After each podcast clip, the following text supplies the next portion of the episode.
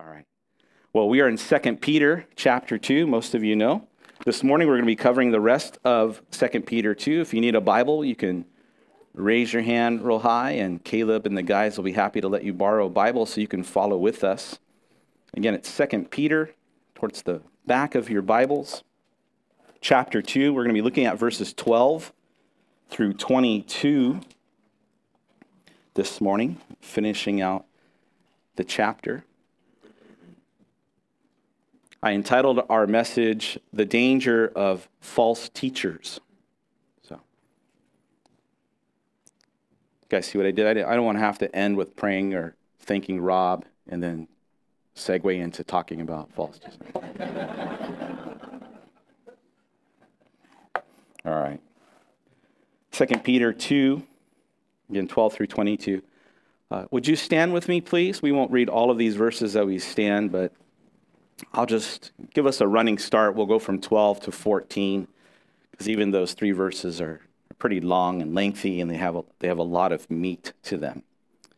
Peter, of course, writing these words for us, he says in verse 12, but these, we'll talk about who they are, these are, like natural brute beasts made to be caught and destroyed, speak evil of things they do not understand and Peter once again tells us their end they will utterly perish in their own corruption, and they will receive the wages of unrighteousness, as though who count it pleasure to carouse, your Bible might even say revel, in the daytime. Peter says they are spots, blemishes, carousing in their own deceptions while they feast with you, having eyes full of adultery and that cannot cease from sin, enticing unstable souls. They have a heart trained in covetous practices, and they are cursed children. There's some heavy words that Peter has there. Uh, we'll pause there, we'll pray, and then we will unpack these verses together. Father, thank you again for the day. Lord, we thank you for your spirit that leads us into your truth that comforts us in our trials, that provides a peace that surpasses understanding, wisdom that we need, um, a way of escape of our temptations. Lord, we thank you for all that your Spirit does in and through our lives. And Lord, we thank you for how your Spirit will teach us as we read these words, difficult in some capacity but Lord, we ask that you would help us to understand, and not just understand, Lord, we pray that you'd help us to apply these truths.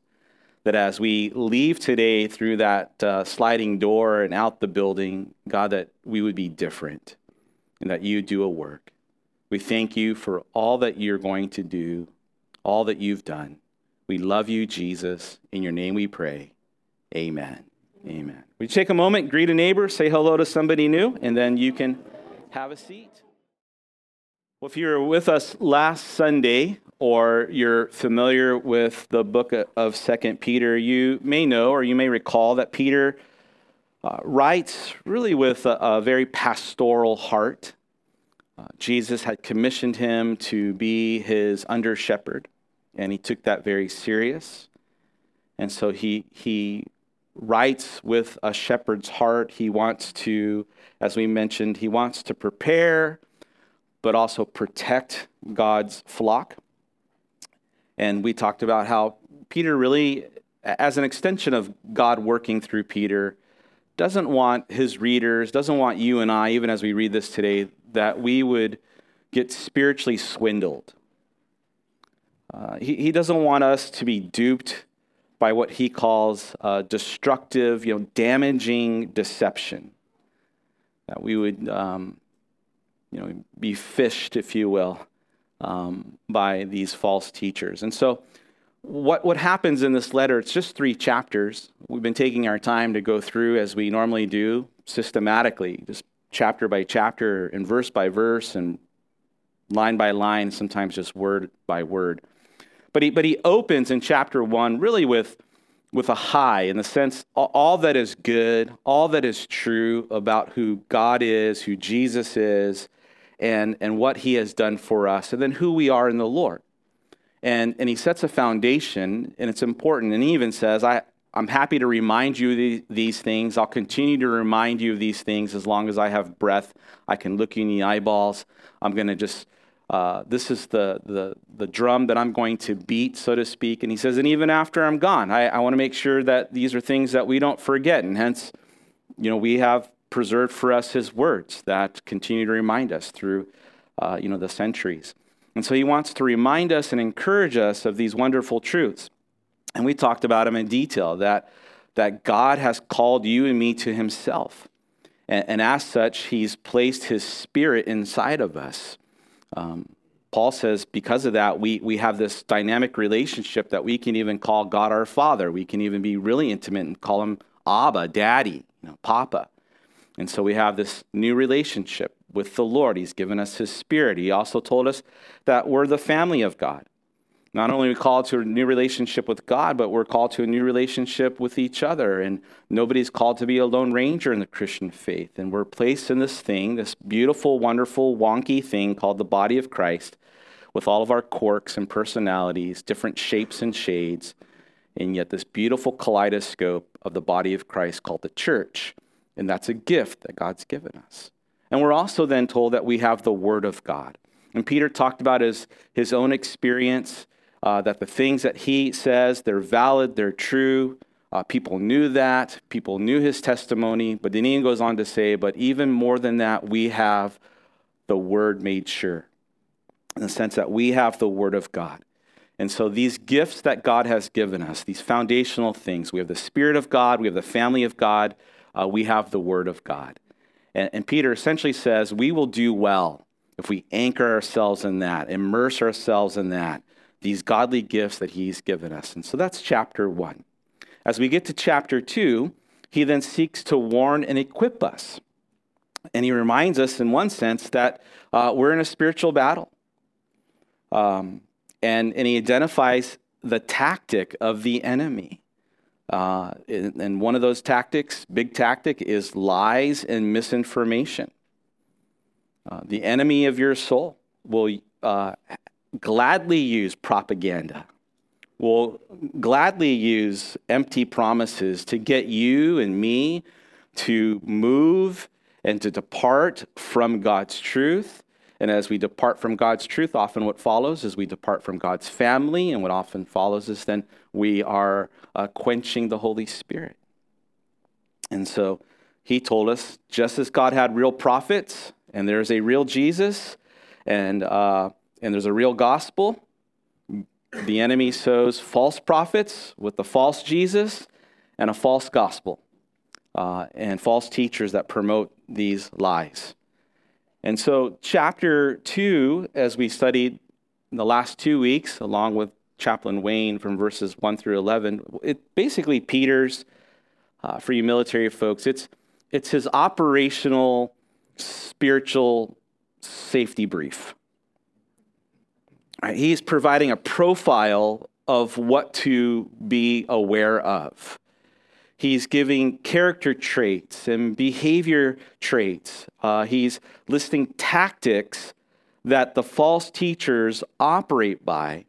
And he encourages us along the way that we don't have to be disheartened by that, that we want to be discerning, but we don't want to be disheartened because the fact is that God who knows all these things, has promised a righteous judgment on all of these individuals. And so, although we might see them and think, man, they're getting away with this, how can that be? God says, no, their day will come.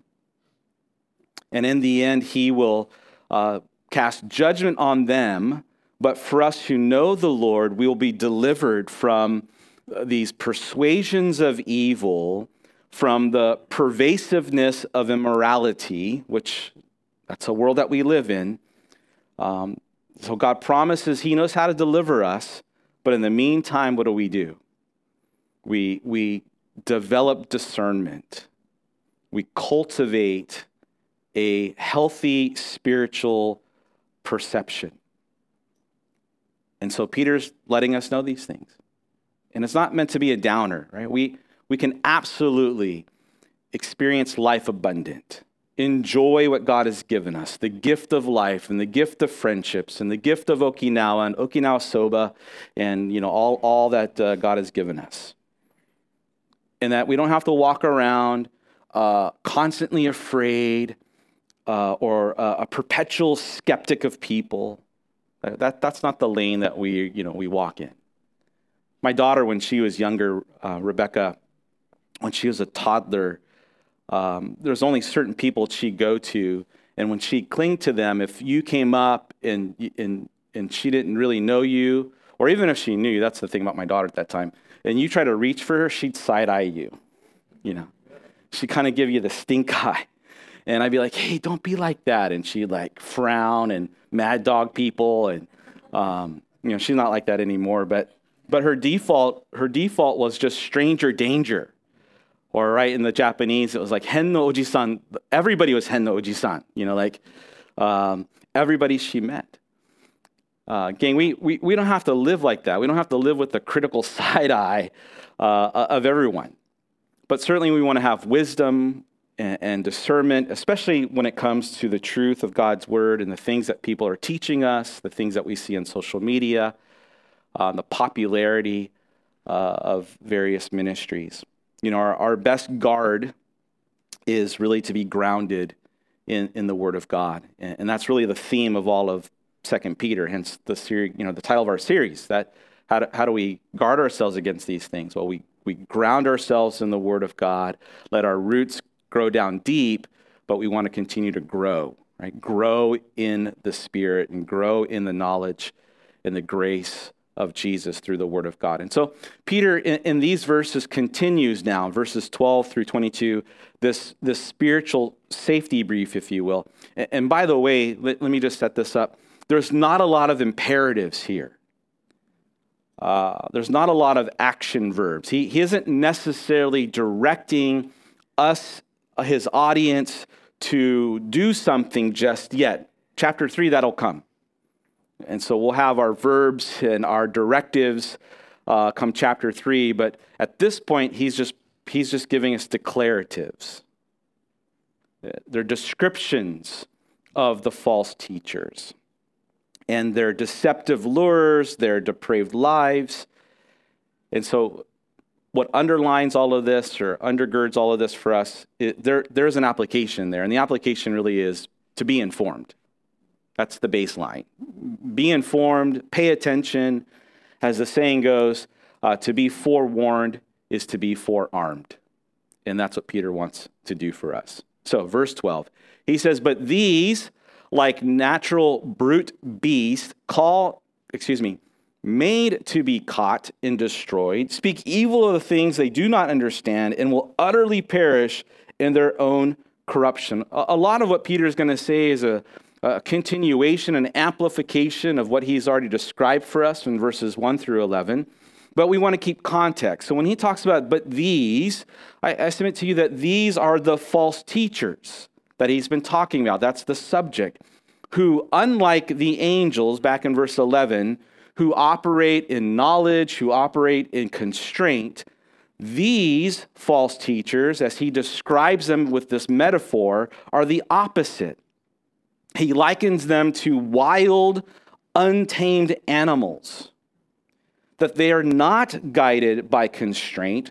They're not um, guided by reason or rational thinking, but rather, like wild animals, it's just purely instinct. They're just acting upon the, these sinful passions and pleasures. again, my, my translation, I, I, read and study from the New King James mostly, he, he describes them as brute beasts. And, and the idea there is, again, untamed, wild, unharnessed, dangerous animals. That they're ignorant, they're impulsive, and, and they just follow their uh, unredeemed depravity. And that's quite the descriptor. I mean, P- Peter isn't, uh, you know, sugarcoating anything for us here. He's describing a group of people who appear, on, on one sense, to be regular dudes, We'd see them and say, that, that yeah, that, that, that vato looks like anybody else. They even have a spirituality about them outwardly. They know the lingo, they can speak certain things, but, but to take a, a slightly closer look, it, it, their lifestyle and their values are in complete contrast to God, complete contrast to the scriptures. He, he's describing the, this group who have embraced, endorsed, promote the deception of sin. And, and as such, they, they've lost, if you will, this even the sense of, of reasonability, of rationale. And, and there's a part of me that understands that. You know, I, uh, over the years, especially when we have our men's retreats and men's studies, and one of the studies that I, I often gravitate back to, because I think it just speaks so appropriately for us, I mean, for everybody, especially for men. So we look at King David as he's on the rooftop. God has blessed him. He has position, he has money, he has power, you know, he has rank. He, he has all the things that God's blessed him with, and yet he's on the rooftop and he sees this uh, beautiful married woman across the way who, you know, she's doing her thing and she's taking a bath and and and he stares. And that staring turns into lusting, that lusting turns into scheming. And and and over the years, I that for me that message is just sin makes us stupid. Sin makes us stupid. Because we would say David knew better. And yet his sinful, lustful desire basically throws out sensibility and reasonability and rationale. He just kind of dumps it, right? Throws it off to the side. Even when uh, another brother comes and says, hey, man, no, that's boo boo. Don't go that way. Uh, she's married. In fact, she's married to one of your dudes. Don't do that. And yet he pushes that aside. I mean, I, I, I have seen, and not to that level, but I understand the stupidity that our sinful desires can bring us into. People, people do the foolish things. They make the worst trades because of sin. And, and, and for David, we know the story, right? His lust caused him then to scheme very evil things. He plots a murder, tries to cover up his sin. Of course, the Bible's very clear, right? We don't want to be foolish, don't be deceived. Uh, our sin will find us out. But can you imagine a person that's living in that state constantly? Just operating by the lusts of their flesh, operating in this way, like just all they're wanting to satisfy the, the instinct of their fleshly appetite.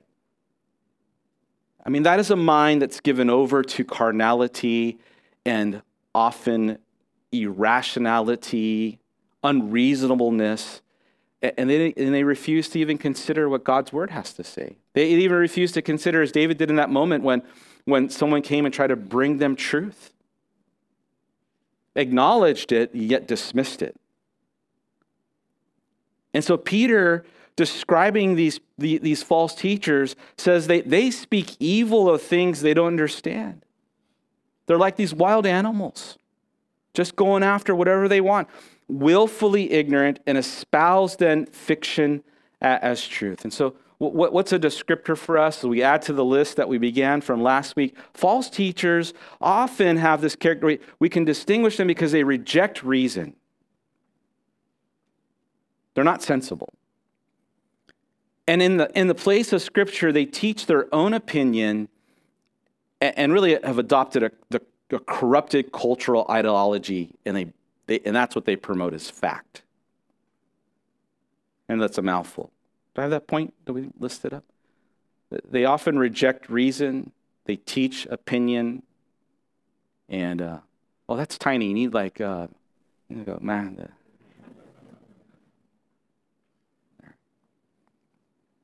Now, we see this all the time. uh, especially with you know, so many social media platforms. There are people who promote lies on purpose. And, and people who, another group of people who blindly accept those lies. Uh, don't seek to find out if it's true or not. Just hear it. It's, it's sensational, scandalizing, you know, scandalous. And they accept the lie and then they, then they perpetuate the lie. And on and on it goes. And so we would do well, as Peter is describing this, you know, for us to pay attention, be careful, because there are bad actors, if you will. There, there are, there are uh, spiritual influencers who don't have God's word or heart, and, and yet they are a, a brand of, of teacher that's in Christian circles. They connected to the church. And, and what Peter's saying is they masquerade those ministers. Because really they're just, they're promoting carnality. They're perpetuating sin. And, and all the while, as he describes them as brute beasts, completely ignorant. Ignorant of what? Ignorant of the fact that God is going to bring judgment on them. Paul essentially says the same thing that Peter says. He writes to the Colossians. He says, Don't let anyone who delights in false humility, and then specifically talks about the worship of angels, he says, Don't let them cheat you, or defraud you, or disqualify you. Such a person goes into great detail about the things they've seen. A lot of false cults are like this. They're puffed up with idle notions in their unspiritual mind. Colossians 2:18. And so we're told again they're like natural brute beasts, wild animals. They'll receive the wages of their unrighteousness as those verse 13 count pleasure, count it pleasure to carouse in the daytime, their spots and blemishes carousing in their own deceptions while they feast with you. Back in chapter 1, verse 4, Peter told us amazing fact that you and I, as children of God, we, we, have, we have a new nature, a divine nature, we have divine power, and along with that, we have escaped the corruption of the world. And God, as we mentioned in the beginning, placed his spirit inside of you. And it's that then that makes you and I incorruptible. And one day we're going to realize that promise, right? Where the, the mortal will be replaced by the immortal, where the corruptible, this flesh, Paul calls it our tent, we're going to pack it up forever and we're going to get a brand new model. Praise the Lord. I'm going to have hair, I'm going to be six five. Right? We are preserved and we are reserved for eternity. The Holy Spirit seals us, guarantees us. Uh, we're like spiritual pickle juice or kimchi, right? You're, we're fermented in our faith. That's a. But that's not what awaits these false teachers. That's not their end. They, they have not escaped corruption. In fact, Peter does a play on words they're, they're corrupted by their own corruption. That in their corrupted views, in their corrupted ways, they're just corrupting themselves that much more. They're reserving for themselves a seat for destruction. And the irony of sinful living, which is true for all of us, not just for uh, false teachers, is that temporary sinful pleasures temporary sinful pleasures, if you and I pursue those things, dabble in those things, it, it earns then a terrible eternal punishment.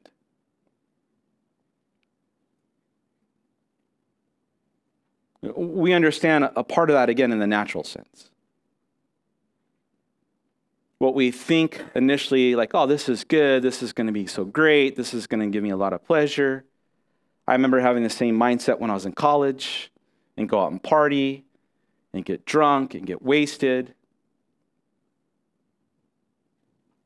And, and yet, that very short lived euphoria replaced by feelings of sickness and of regret. Like we understand the natural.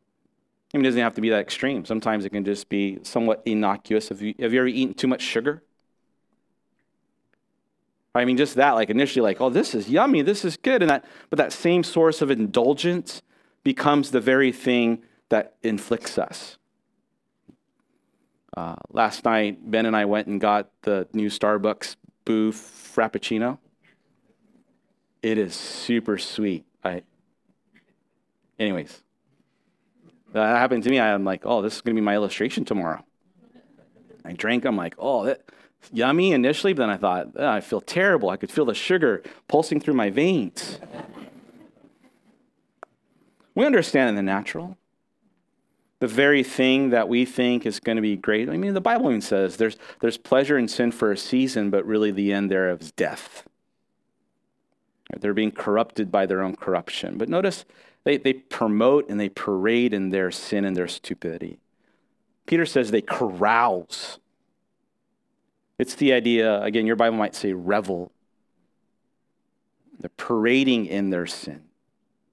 They don't just present it as acceptable, as okay. Now, now it just becomes, uh, again, not just what society does, the culture around us. We should expect that from the culture, but they're, they're trying to bring it into the church. And, and notice the phrase he says, and they count it pleasure to carouse in the daytime in the daytime. The idea of that is that there's no shame.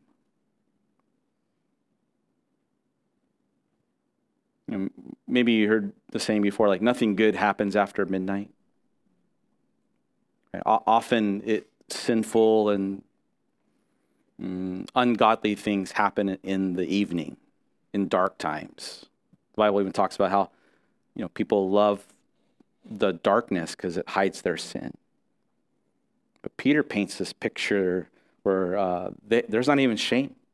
They just do it in the daytime, out in the broad daylight, out in the open, where everybody can see. And the idea is they don't care. They have no consciousness, so they, they have no conviction. There, there's no shame. And I mean, that, that's the world today.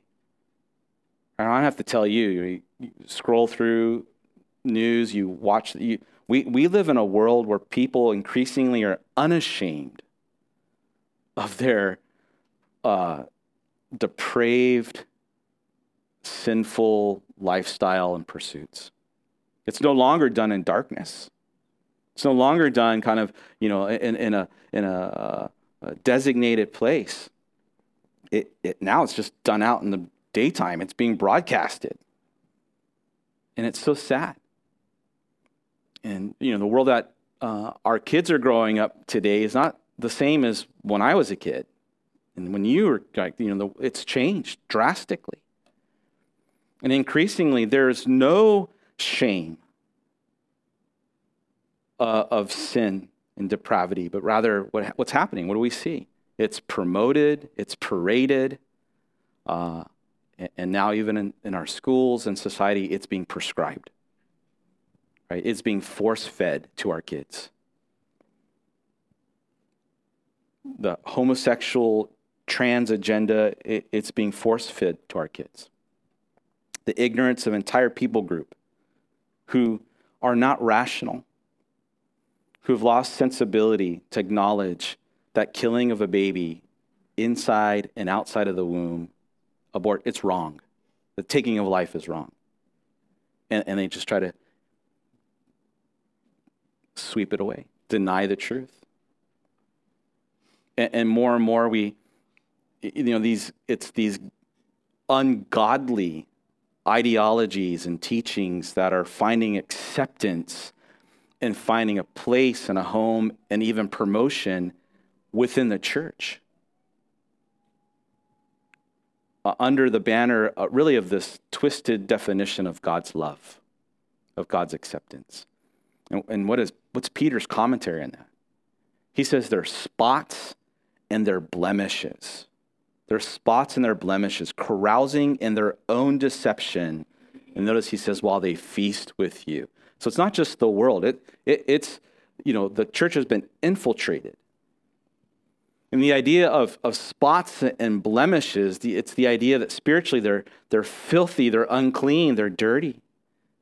It's the exact opposite of what he described Jesus back in chapter 1 in verse 19, where he says, And you and I have been redeemed with the precious blood uh, as a lamb unblemished, without spot, by the blood of Jesus Christ. To whom then you and I are called then to emulate. In Ephesians 5:27, Paul says, then having speaking of us, having no spot or blemish or wrinkle or any such things, that we're to pursue then holiness and being above reproach and living blameless. That, that, that's, that's the path and the pursuit that God has for us. But it, it's this group, it's these teachers who, again, notice they're governed by their flesh and they're self delusional. And so it, they're promoting and often living themselves a sinful lifestyle and promoting it and saying, oh, well, God's, God's okay with me. This is how God made me. And so he's okay with that. That's the idea. They feast with you, meaning that they're seeking to look like us and to gain access and share. And as I noted before, they're, you know, they, they appear normal. They're not walking around with a name tag. You know, I don't, I don't try to think, Enrique, you know, heretic, right? Like that. Seem really spiritual on the outside, but again, you peek into their life and they operate in a very different way. And, and what's one of the ways that they operate that's very different? Verse 14, he says, They have eyes full of adultery they cannot cease from sin, enticing unstable souls. They have a heart trained in covetous practices and are accursed children. Like, all right, Peter, tell us what you really think. Right? I'm like, man. What, what's one big aspect, again, as we consider some of these characteristics? Well, one of them is sexual immorality. It's a hallmark of their behavior. I mean, how many so called spiritual religious leaders uh, have we seen in our lifetime that have been found guilty of unspeakable sexual immoral behavior and then try to justify it? I mean, that, that's one of the hallmarks. And the other, notice, is they often prey upon the innocent. They, they exploit and they take advantage of the vulnerable. That, that's the idea of unstable souls. We, we, back in verses 1 through 11, that was one of the characteristics that Peter said, right? He, they seek to exploit us. Like it's for their gain at your expense, at your sacrifice, that they pad their pockets and their platforms. Unstable souls mean folks who are in life storms or under the duress of trouble. It's people who are, who are vulnerable. And these charlatans, these wolves come in and they, they exploit them. They take advantage of people in vulnerable situations. Terrible. You know, they're they're going to give an account before the Lord as we read. What else? Verse 15 through 16. He says, They've forsaken the right way, they've gone astray, following the way of Balaam, the son of Beor who loved the wages of unrighteousness. But he was rebuked for his iniquity. A dumb donkey speaking with a man's voice constrained the madness of the prophet. And so Peter goes on and he characterizes them again. They, they've gone their own way, they've forsaken the right way. That means they've gone the wrong way. And then he reaches back into the Old Testament and references this Old Testament prophet by the name of Balaam. Do you guys know who Balaam is? If you don't know, I encourage you to go read about it. Numbers chapter 20 through, through 24. It's a really interesting account. Of course, encouraging to me because if, if God can use a donkey to speak, then I feel like, all right, you know, I'm in that category. But basically, Balaam was this prophet, and what we find out here is, well, he, he loved money. Uh, unrighteous, um, what does he call it? The wages of unrighteousness. And so he tried to pad his pockets, like these false teachers often do. And, and he tried to do it, though, with this enemy king by the name of King Balak. And, and King Balak, uh, you know, saw his ad and said, "All right, I'll, I'll, I'll pay you for your side hustle. I want to. I'm going to pay you so that you can curse God's people." And, and, and Balaam, Balaam said, "Okay, yeah, I'll do that," but he he offered what he couldn't deliver took the money, but he couldn't do what he said he could do because God wouldn't let him, first of all, right? He wasn't able to curse the people of God. He wanted to pile of cash. And, and along the way, as we read, supernaturally, God caused his donkey to start speaking. This even before Shrek, right? and, and the donkey rebuked him.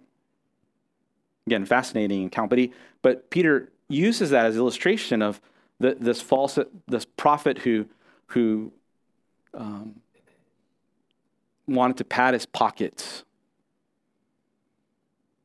and all just for money. To say whatever he, anybody wanted him to say just so that he could get rich off that. And, and again, it's, it's, it's a characteristic that often we find with false teachers, they have an overemphasis on money, right? There's an overemphasis on finances, especially that you should give to them and you should give to their ministry. And then without, you know, then, uh, you know, God, as though God's broke. And, and sadly, it's very manipulative.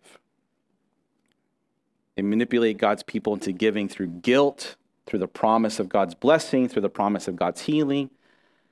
Now, please understand, there, there is a place for us to steward God's blessings. And um, the Lord had a lot to say about money and its place in our life and its place within our faith. And, and, you know, if you've been around for a while, you know, like I, we don't, I don't like to talk about it. Like I, even for me as a young Christian, even before I was a Christian, I watched Channel 40 in Southern Cal and be like, what are these guys crazy? And it just gave me a great distaste, right? Because they misrepresented the heart of God.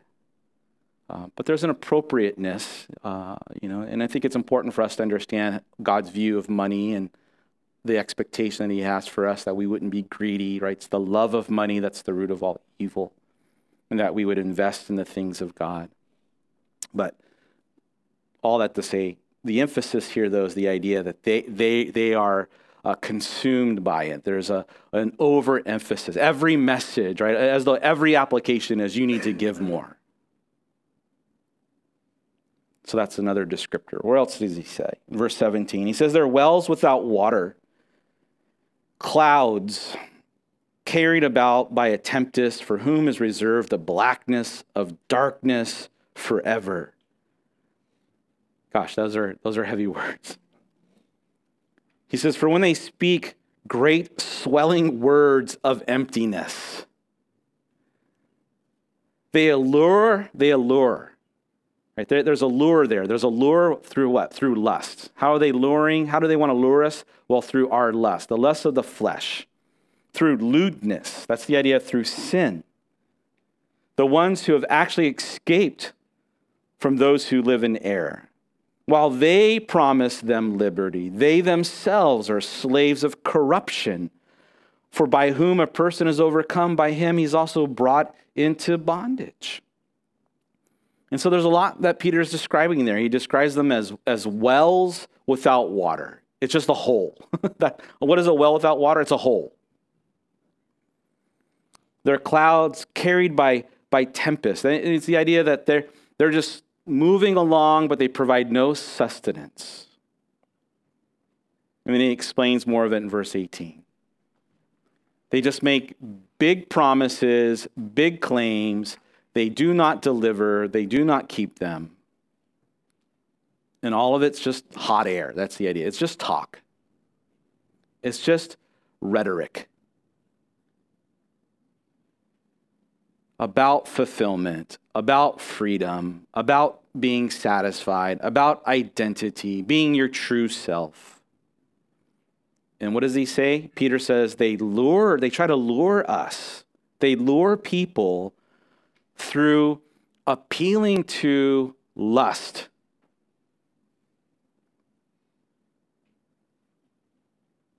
Lewdness. And the idea is that saying, oh, God's okay with that. God's okay with your sin. You can still do the things that you do. Listen, the gospel teaches us that God loves us. He does accept us as we are. Right? It's the wrong notion to think, well, I got to go clean up my life, and then after I'm cleaned up, then I'll come to God. No, God says, hey, I'll take you as you are. I, you know, we can't fool him. He knows. But the love of God continues that he doesn't let us continue as we were. That his spirit comes inside and begins to work in us through the inside out, where then all of a sudden my, my desires change. And my appetite for the things that used to satisfy my flesh begins to change.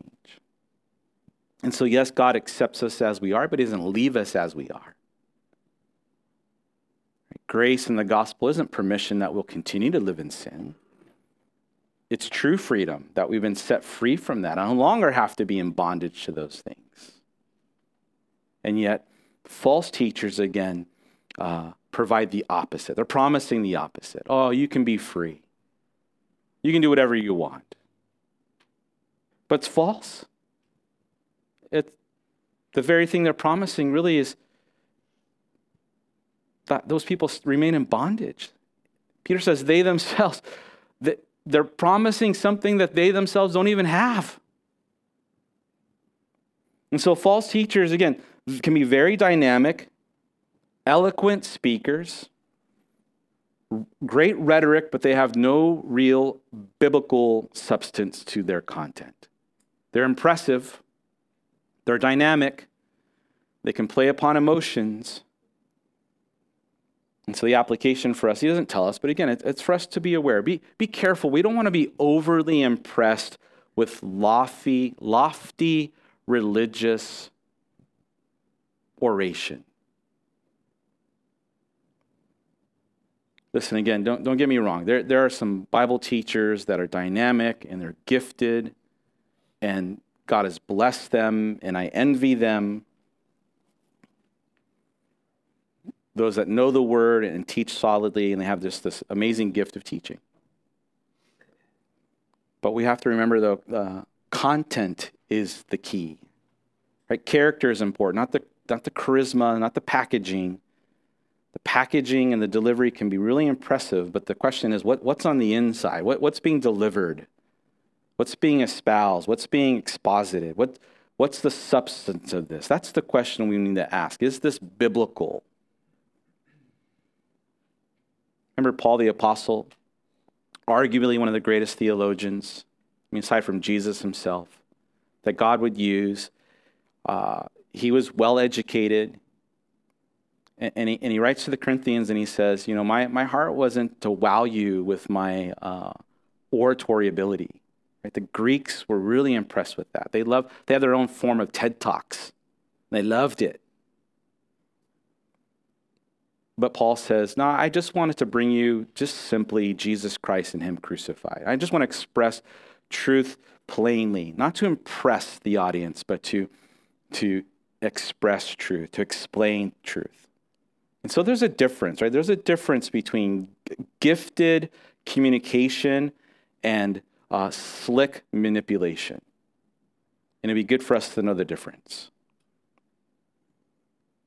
Because what does Peter says? His commentary on all of it, the promises, they speak great where they're wells, all of it, what does it mean? It just means it's empty. That's the idea. It's empty. It's all show, it's all air.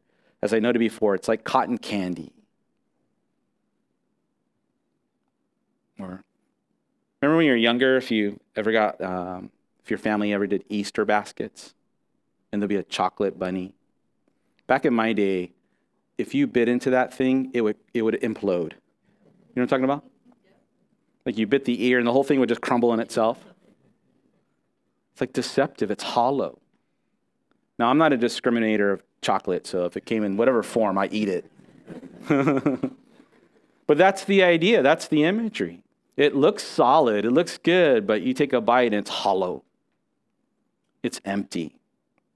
There's no substance. It's a lot of grandiose rhetoric. Sounds scholarly, but it's nothing. Now, here, here's you ever you ever heard teaching like that? Uh, it's all fluff and puff, right? It's just it's a lot of it's a lot of words. It's a lot of word salad. It's razzle dazzle. I, have heard teaching like that. I'm like waiting for the con- I'm waiting for the point. Sometimes I'm waiting for the substance. And I don't know about you, but I, I know what happens to me. I feel malnourished. Right? There's a part of me that feels cheated. Like I gave 30 minutes to this or 40 minutes to this. Like God has placed in us, hopefully you have this desire, and, and, I'm, and I'm blessed that you're here. We talked about last week, right? Enduring sound doctrine. Like we, there's a, if you're, if the Spirit of God is in us, we should just be desiring the milk of God's word. And as we grow, right, the meat, right, the milk and the meat of the word of God. And, and, and that's what satisfies our soul. And if we don't get that, what happens? Well, we leave lacking, right? It's almost like you, you go to a place and you have this fancy meal, but it's like little, it's just like these little things. And you're like, what? We're, let's go to McDonald's after, right? You know, just simple. Gotta do second dinner because that was a waste. Gang, listen, if, if you're getting spiritually fed through simple, solid Bible teaching, that's a gift. That is, that is to be valued much better than flashy, sermonettes with fog machines. Don't cheat yourself. You know, Charles Spurgeon said, A time will come instead of shepherds feeding the sheep, the church will have clowns entertaining the goats. A powerful quote, isn't it? All right, let's move on. So they're inflated, lofty, empty promises. They don't result in real liberty or freedom. What does he say? Verse 20 through 22. For if, after they've escaped the pollutions of the world through the knowledge of the Lord and Savior Jesus Christ, they are again entangled in them and overcome, the latter end is worse for them than the beginning.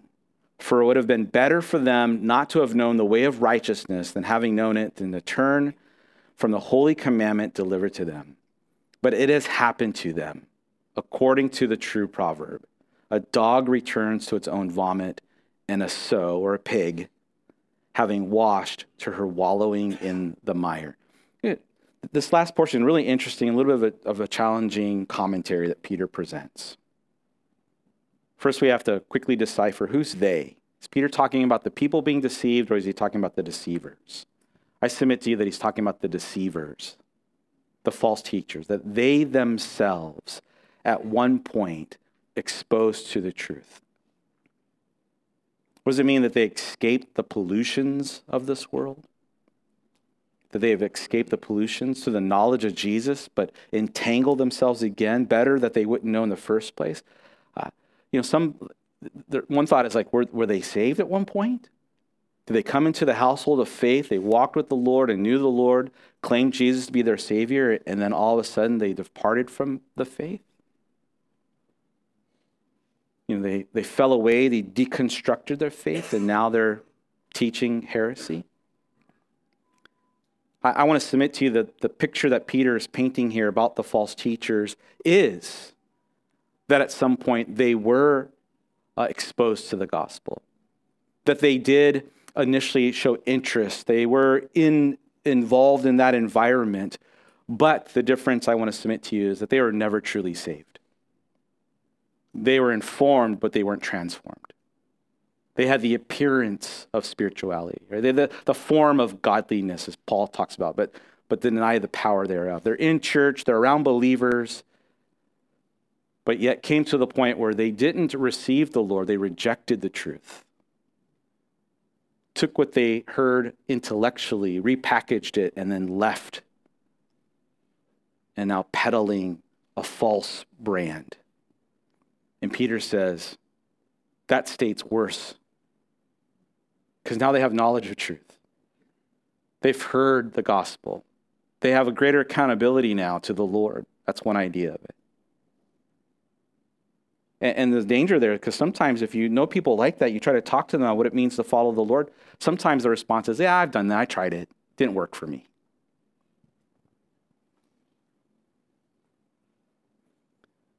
Three quick things I think that Peter helps us to understand what's happening here. The idea that they escape pollutions is the very, it's different phrasing, right? We've escaped corruption. And so the, ex, the idea of pollution indicates external. So it's just an external change, initial. That they entangle themselves in the world again conveys the idea of being intertwined. They're blended with the defilements. And it's not accidental. It's not like they were walking along and they stumbled. It's not subtle. The, la- the language conveys an intentionality. They, they departed and they ran to and they embraced sin. And the fact that he uses this proverb, the idea that dogs go back to their vomit, which kind of gross, right? But I, anybody here dog owners? Like, I had the world's greatest dog before he passed away. But even in his greatness, there are times where you know he'd be eating something weird and throw up, and he'd go back. I'm like, "What are you doing? It's gross." You know, you have to pull him away. Or pigs that wallow in their mud. And the idea is, I understand that true believers are never, we're never, we're never likened to dogs or swine we're likened to sheep. and so here, here's where we'll land. The point of all of this, we have to take these warnings seriously. Peter paints this picture to say false teachers are not merely misinformed, good intentioned Christians that just have bad intel.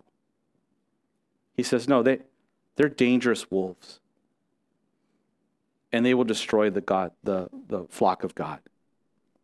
They're not saved. They pretend to be saved.